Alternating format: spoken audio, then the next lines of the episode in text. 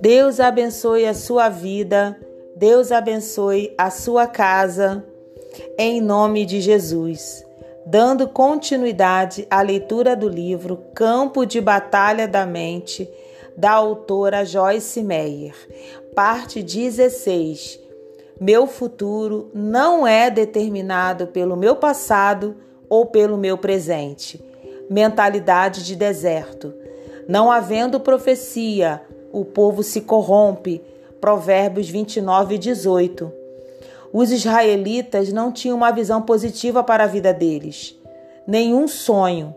Eles sabiam de onde tinham vindo, mas não sabiam para onde estavam indo. Tudo era baseado no que eles haviam visto e podiam ver. Eles não sabiam ver com o olho da fé. Ungido para trazer libertação. O Espírito do Senhor está sobre mim, pelo que me ungiu para evangelizar os pobres. Enviou-me para curar os de coração quebrantado, proclamar libertação aos cativos e restauração da vista aos cegos, para pôr em liberdade os oprimidos, para pregoar o ano aceitável do Senhor. Lucas 4, 18, 19. Venho de um passado de abusos. Cresci em um lar disfuncional. Minha infância foi cheia de medo e de tormento. Os especialistas dizem que a personalidade de uma criança é formada nos cinco primeiros anos da sua vida. Minha personalidade era uma desordem.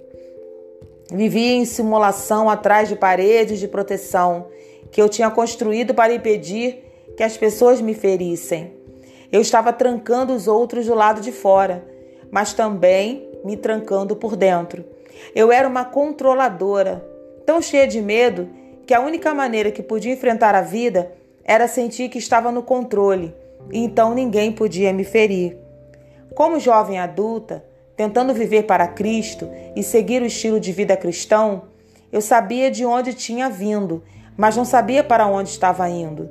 Sentia que meu futuro seria sempre frustrado pelo meu passado Pensava, como poderia alguém que tem o tipo de passado que tenho estar algum dia realmente bem? É impossível. Entretanto, Jesus disse que ele veio para curar todos aqueles que estavam doentes, com o coração despedaçado, machucado e ferido, aqueles que estavam esmagados pela calamidade. Jesus veio para abrir as portas da prisão e libertar os cativos. Não fiz nenhum progresso até que comecei a acreditar que poderia ser liberta. Tinha de ter uma visão positiva para a minha vida.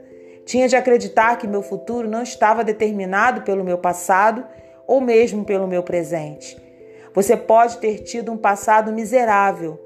Você pode até mesmo estar em circunstâncias negativas e depressivas.